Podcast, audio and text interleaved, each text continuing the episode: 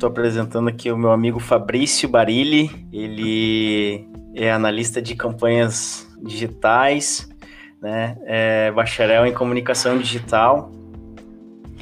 E também, agora ele é mestrando em ciências da comunicação. É bacharel. E, bom, Fabrício, quer te apresentar mais um pouco aí, falar um pouco mais de ti? Uh, boa noite, então, John. Muito obrigado pela oportunidade. Bom, já me apresentou muito bem, mas uh, sempre tem alguns detalhezinhos, né? Sim, eu sou eu sou mestrando pela, sou graduado em comunicação digital ali pela Unicinos, faz o que um mês. Uh, bolsista e mestrando em, em ciências da comunicação também pela Unicinos. E bem como tu falou, né? Eu sou analista de campanhas digitais e eu tenho já alguns anos nesse ramo de marketing, sou programador, sou comunicador, uh, sou programador web, né? Já faz 10 anos, mas eu sempre fui mais para esse lado mais humano da tecnologia e, enfim, é mais ou menos esse isso que eu tenho para falar no início, sem dar muito spoiler do que a gente vai falar aqui hoje. Sim. Além também do, disso, né, a gente a gente foi grandes colegas de trabalho, né? Somos Exato. grandes amigos. Uhum, é. E isso tem sido bem, bem bacana, a gente tem trocado várias ideias, né? Então, essa é uma amizade bem forte que a gente tem construído aí. Então, vamos diretos ao, ao assunto, então, né? Vamos lá. Uh, hoje a gente vai pautar o assunto né, sobre um artigo que tu mesmo escreveu né, para o portal Privacy Tech, né? E bem bacana que aqui no título da live a gente já tá, já tem já o que do que se trata, que é o Chrome e o bloqueio de cookies. Uh, tu quer falar um pouco mais sobre, dar um, uma introdução aí sobre o que, que é esse acontecimento, né? Que é uma coisa que, que, que gera grandes impactos, né? Quer dar uma introdução para gente? É, eu vou contextualizar o que, que me. Eu acho que a motivação que me fez falar sobre esse tema eu, como sou programador web, né, então a plataforma, o ambiente que a gente constrói acaba sendo o navegador, browser. Desde o início da web, assim, ele passou por diferentes uh, players, diferentes marcas, e uma delas se consolidou. Então, já teve vários vencedores ali. Já teve o Internet Explorer como um vencedor, né, que tinha maior número de usuários por uma política que a Microsoft forçava tu usar ele, né, já vinha uh, instalado. Depois tu teve iniciativas como o Firefox que começava a brigar e do nada tu vê o Google que monta o seu próprio navegador, sendo que já é da mesma área da web. E aí ele domina o mercado e pum, ele toma uma decisão arbitrária que, pá, meu, tipo, isso passar despercebido não tinha como, né, para um profissional da comunicação. Então esse foi o esse foi o contexto e a motivação que me fez uh, escrever sobre isso, né? Então foi basicamente isso aí. E claro, em uma parte tu trabalha com valores monetários, com publicidade e tudo mais, mas muito mais tu vai trabalhar com domínio de mercado, né? Tu vai montar, enfim, a gente vai discutir mais adiante, mas é, é um, uma força de mercado uh, que tu vai tomar e tu vai impor uma situação em que as outras pessoas vão ter que se adaptar porque é tu quem manda, entendeu? Então é Sim. é isso.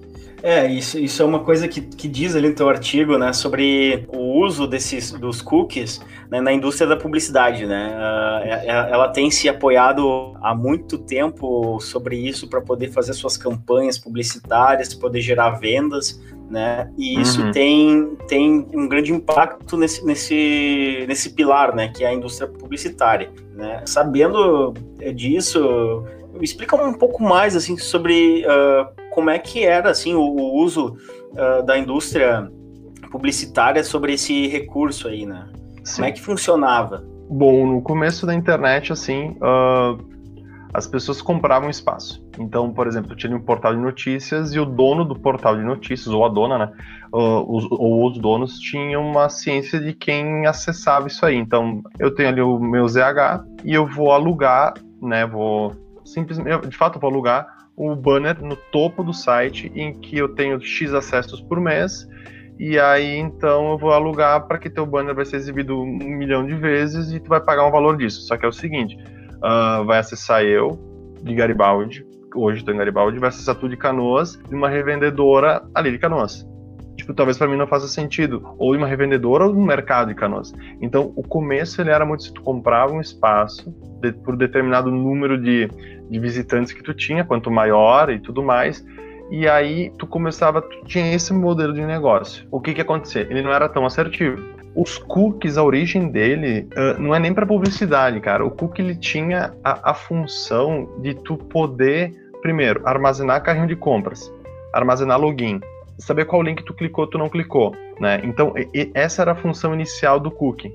Quando eles começaram a utilizar para publicidade, foi para saber se tu já tinha visitado aquele site, quais é, e aí tu começa a ter categorias de cookies, né? Então assim, cookie é um pedacinho de código que fica armazenado no teu navegador ou existem n tipos de cookies. Uh, existe HTML5 cookie, Flash cookie, cada um com suas especificidades. Mas a, a, o início dele era para isso. Mas o, hoje tu tem, a, tu tem ciência, um cookie de primeira parte é aquele que tu tem ciência do que, que a pessoa está acessando no teu, dentro do teu próprio site. Aquele que tu tem, o teu site é um círculo e tu tem noção do que está acontecendo ali dentro. O tu não sabe de onde que a pessoa veio para onde que a pessoa vai, né? O quais sites ela circulou além do teu. O cookie de terceira parte, né, é aquele cookie que tem uma visão holística. Então, é um cookie de uma empresa que tu instala. São os pixels de Facebook, são pixels BN, né, Google uh, Analytics. Em, em, tese, ele é um cookie uh, de terceira parte em que tu tem uma visão maior. Então ele sabe que, que acessou um site sobre marketing, ele sabe que tu acessou um site sobre privacidade, um site sobre uh, roupa, um site sobre perfume.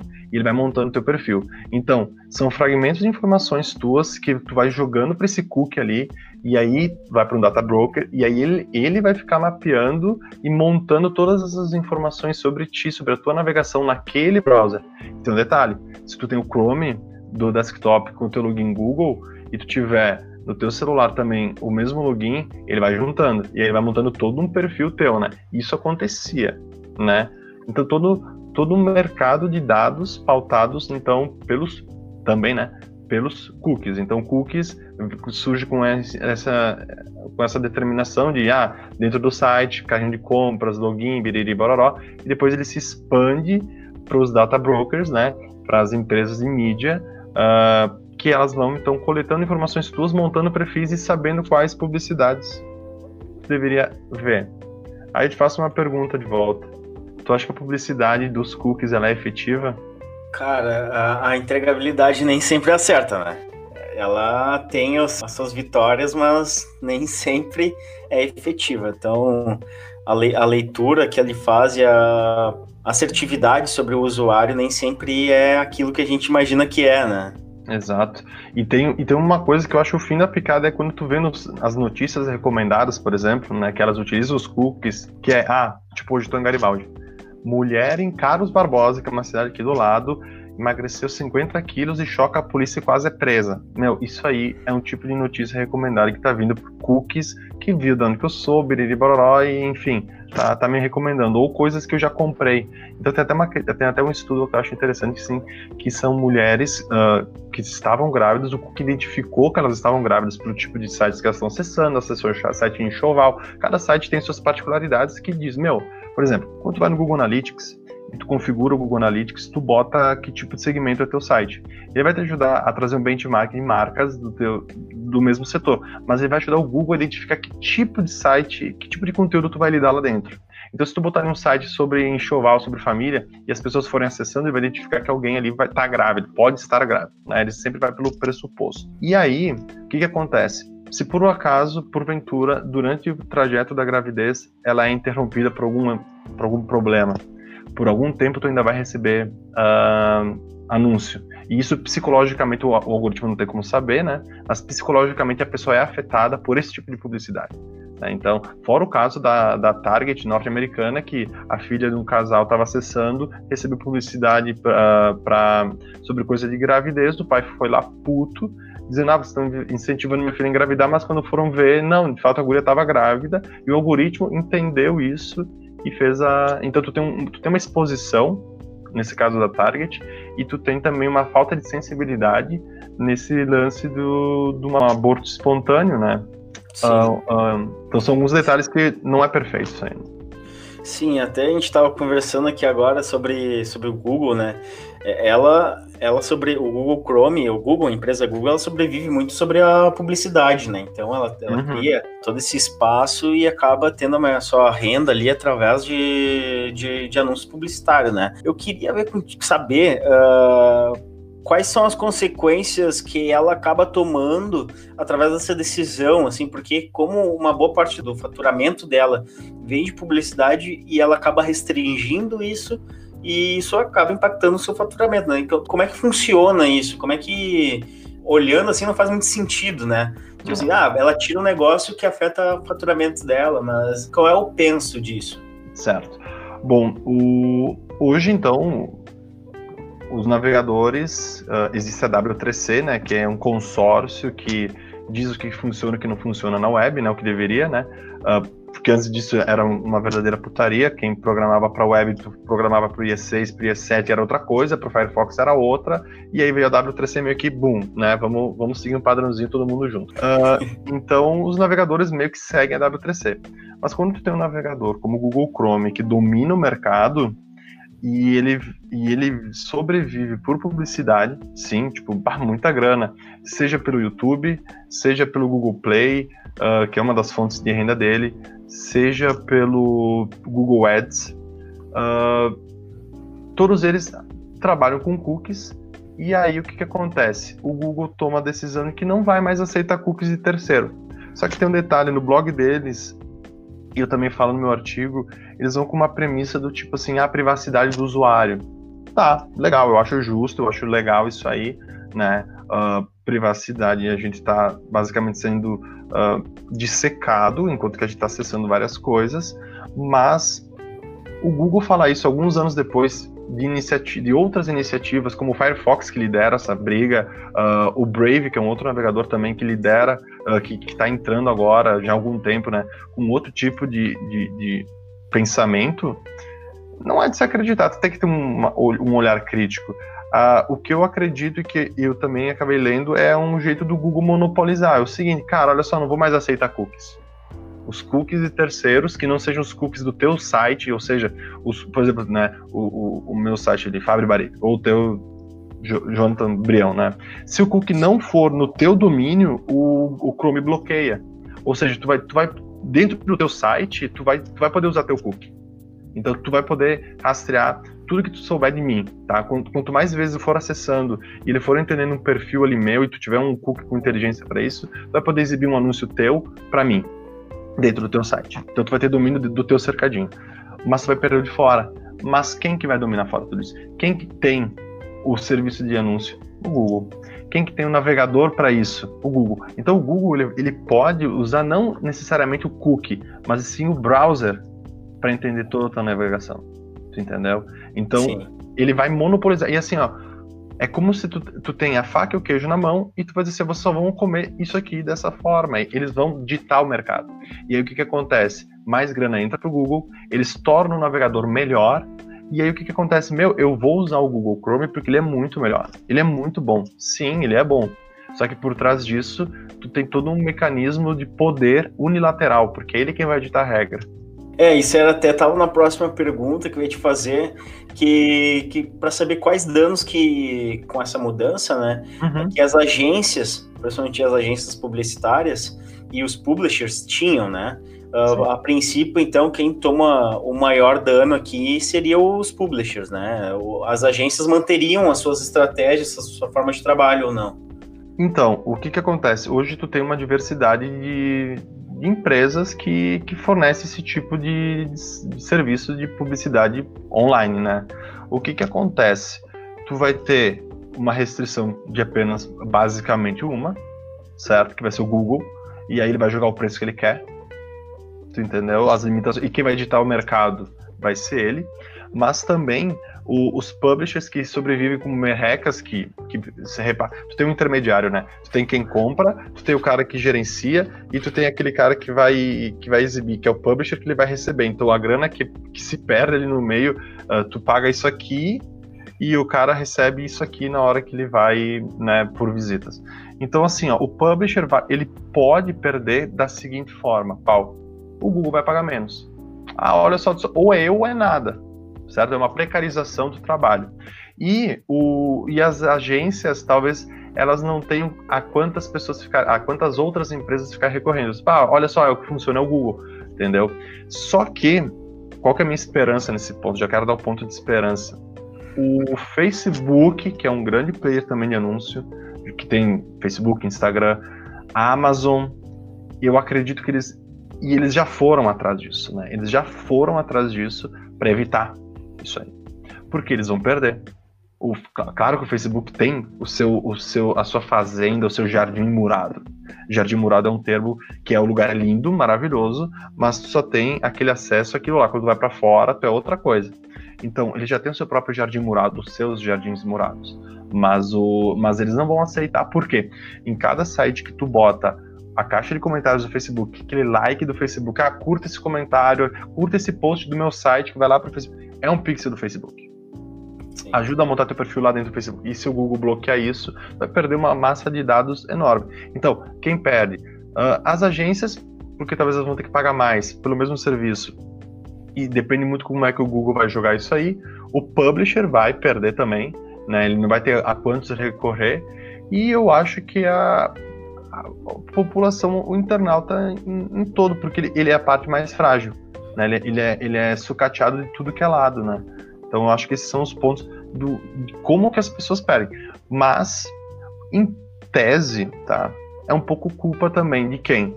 Das pessoas que simplesmente se deixaram acreditar, e eu sou parte disso, uma benevolência dessas empresas, do Google Chrome, do, do próprio Google, tu entendeu? Porque eles tinham uma dialética, eles tinham uma. Eles, eles, dialética não, eles tinham uma falácia muito bonita, muito, nós tínhamos uma crença que as empresas de tecnologia eram lindas e maravilhosas há 10 anos atrás. Porque eles entregavam para nós todos os sites.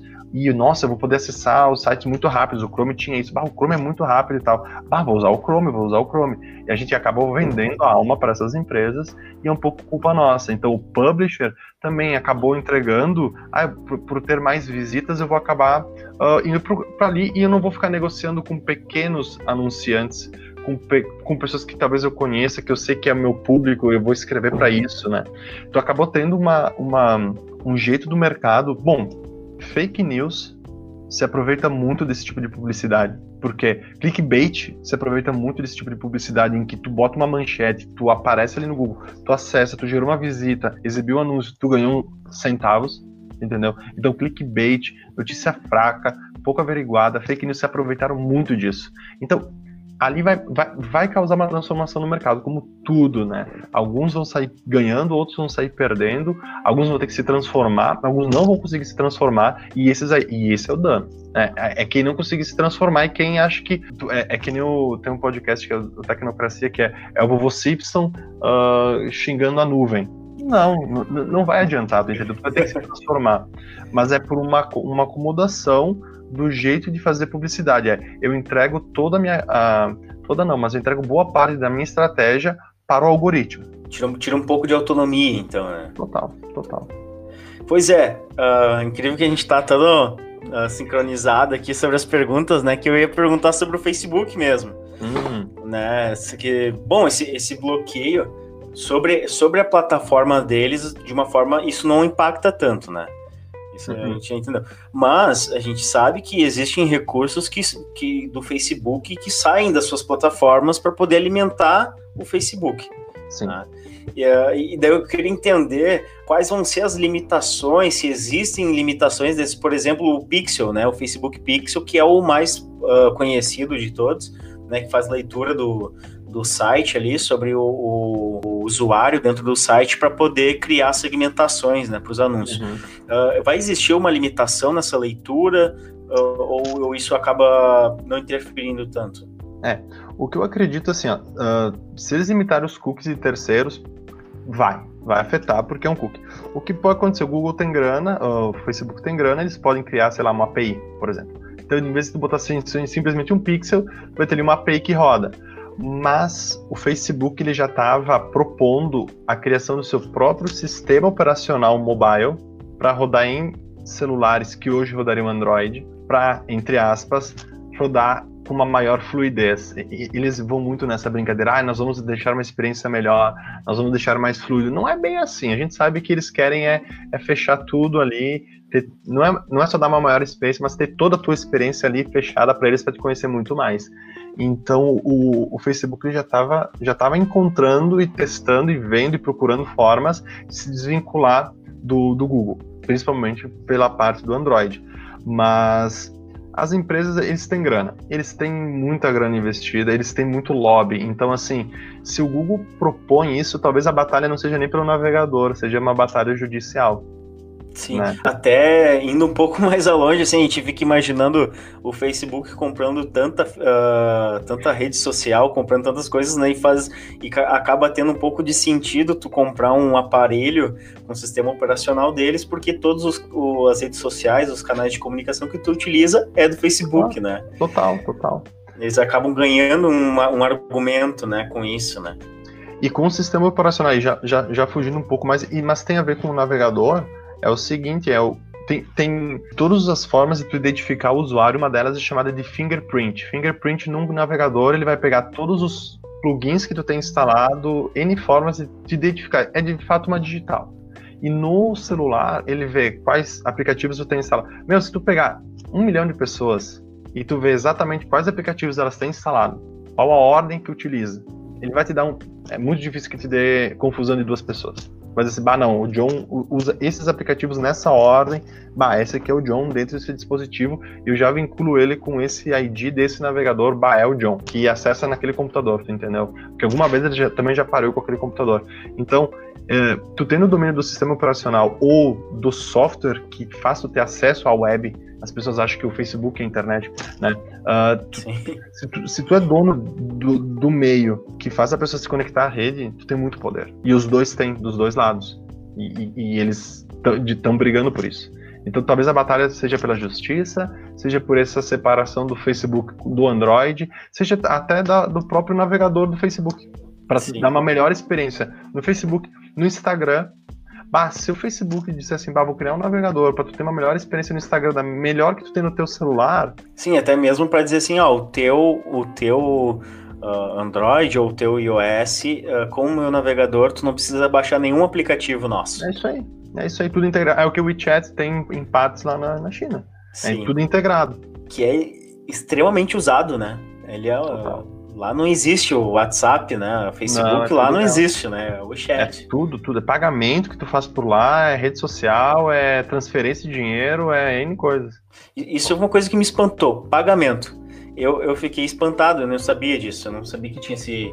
É mais isso, mas tem tudo mesmo, né? Tem tudo, é... fazem tudo lá. Bom, então, vamos encaminhando já pro final aqui, né? A gente teve uma conversa bacana. Espero que a gente possa estar tá conversando aqui mais vezes, né, com outras pautas, mas eu queria te perguntar aqui sobre uh, o que tu acha que vai ser o futuro da, da comunicação mesmo, né, da, das agências publicitárias, do, do comunicador, né, que utilizam desses desses dados para poder vender ou se promover, né? Ah, como é, como é que vai ser isso no futuro? O que, que tu acha, né, de toda essa uhum. mudança? O que, que pode ocorrer?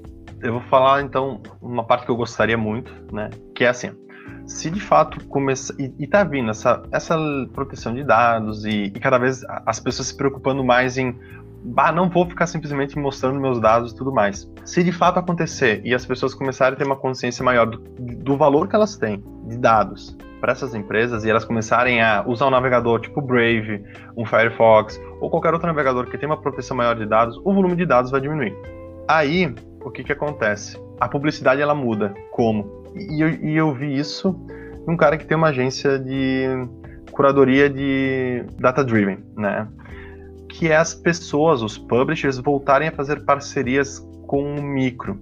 Ou seja, eu não vou negociar meu espaço com um grande anunciante. Não, meu, eu conheço o meu público. É eu voltar a olhar para mim é eu voltar a fazer o meu trabalho e não delegar ele para o algoritmo. E, não, e quando eu falo isso, eu não quero dizer que o publisher deixou de fazer o trabalho dele. Não. Tá? Ele se ocupa em escrever, o bom publisher, tá? Ele se preocupa em escrever, averiguar, criar um conteúdo de qualidade. Né? O, é o slow journalism, né? Que é, meu, eu vou produzir menos, mas são conteúdos densos e bons. Então é o seguinte, eu vou escrever muito bem meus conteúdos, vou continuar escrevendo, mas eu vou ver de fato quem que é meu público e eu vou procurar, eu vou procurar anunciantes. E vou dizer o seguinte, olha só, e, e posso até usar um software para isso, de gerenciamento de anúncios, mas é meu. Tipo assim, ó, eu vou gerenciar isso. Entendeu? Então é uma volta para mim mesmo. Chega dessa expansão, desse olhar para fora, que a tecnologia vai resolver tudo. Não, é voltar ao ser humano. E aí as empresas, as agências entram nisso, porque aí elas vão fazer contato com essas empresas. E, e já existe isso. Né? São pessoas que olharam alguns anos à frente que é assim, ó, meu, sim, vamos tratar com publishers. Eu sei que o teu público é um público X e que ele está precisando disso. Então, talvez eu possa usar um algoritmo ali, mas é, é muito menos uh, banalizado do que, do que isso. Eu não vou estar usando um cookie que vai olhar todos os sites, não, eu vou olhar o teu site. E, a, esse, esse seria um cenário que eu acredito, que eu acredito, tá? Uma outra forma é, se eu sou produto e se eu estou gerando uma economia, eu quero uma participação nisso. Então, seja uh, um respeito à minha privacidade, quando eu quero ser esquecido, que eu seja de fato esquecido, que eu possa usar uma parte desse valor que eu estou gerando para mim. Então, o Brave tem uma, tem uma pegada dessa. Tu, tu vai, se tu vê anúncios no Brave, tu recebe uma parte. E essa parte tu faz o que tu quiser. Tu quer doar para um publisher, tu doa nos Estados Unidos tem iniciativa de tu retirar isso em dinheiro nos atendimentos, atendimentos de banco na rua. Tu pode, entendeu? Ou tu ser completamente anônimo. E tá vindo uma parada de virar anônimo uh, que o Firefox tem, que é o HTTPS over DNS. Que é o seguinte, cara, tu mesmo que tu no teu navegador tu não tu bloqueia os cookies e tudo mais, tu ainda trafega por uma rede. E ali eles conseguem pegar qual site que tu acessou. Ele não vai ter uma profundidade do cookie, mas ele sabe que tu acessou, por exemplo, o site do John. E o John, sei lá, em algum lugar tu vai ter lá que o John é marketing. Opa, essa pessoa está procurando marketing. Quem sabe isso? Provedor de internet. Com esse mecanismo, nem o provedor não sabe. E, e a AT&T entrou, a Vox, a Voxcom entrou uh, ah, para evitar isso aí e tudo mais. Porque eles querem vender publicidade, eles também. Todo mundo quer vender publicidade. Sim. Então, eu acredito que quando o usuário começar a se preocupar com maior privacidade, a publicidade vai ter que mudar. E aí vai ser uma, uma, uma olhada para dentro. Não é ficar assim, ó, vou jogar para algoritmo e o algoritmo resolve. Não, a gente já viu que o algoritmo falha, que o algoritmo tem viés, que o algoritmo uh, ele, vai te, ele vai te dissecar, ele vai te expor muitas vezes. E ele vai errar. Ele não, ele não, ele não acerta. Ah, é mais inteligência artificial e, e soca, soca, soca a tecnologia. Não é bem por aí. Né? É uma volta para o ser humano, é o trabalho estratégico, olhar micro e não só macro. Não vamos acertar todo mundo, vamos pegar e acertar bem mais especificamente. Eu, eu acredito muito nisso. Seria, por exemplo, igual como funciona hoje os influencers, né? Que as marcas procuram os influencers, né? Muito uh, isso. Eu estava vendo há pouco uh, marcas de, de vestuário que rentabilizam uma, uh, blogueiras, assim, né? Pessoas. Uhum uh, que estão em meio à moda ou são influenciadores de, de, de outros assuntos também. Né? Então, uhum. uh, seria algo nesse sentido, não exatamente isso, mas nesse sentido, as marcas procurarem os publishers, né? É isso aí. Ah, bacana. Eu acho que a gente pode ir encerrando por aqui. Parabéns pela tua iniciativa, toca a ficha e espero ser convidado novamente aí. Com Conforme certeza. for dando mestrado, muita coisa vai fluindo ali e é isso aí, né, meu? Pode, pode utilizar daqui teu repositório, fica à vontade. As portas estão abertas para ti né, e para os teus amigos também, tá bom? Certo, John, um abraço.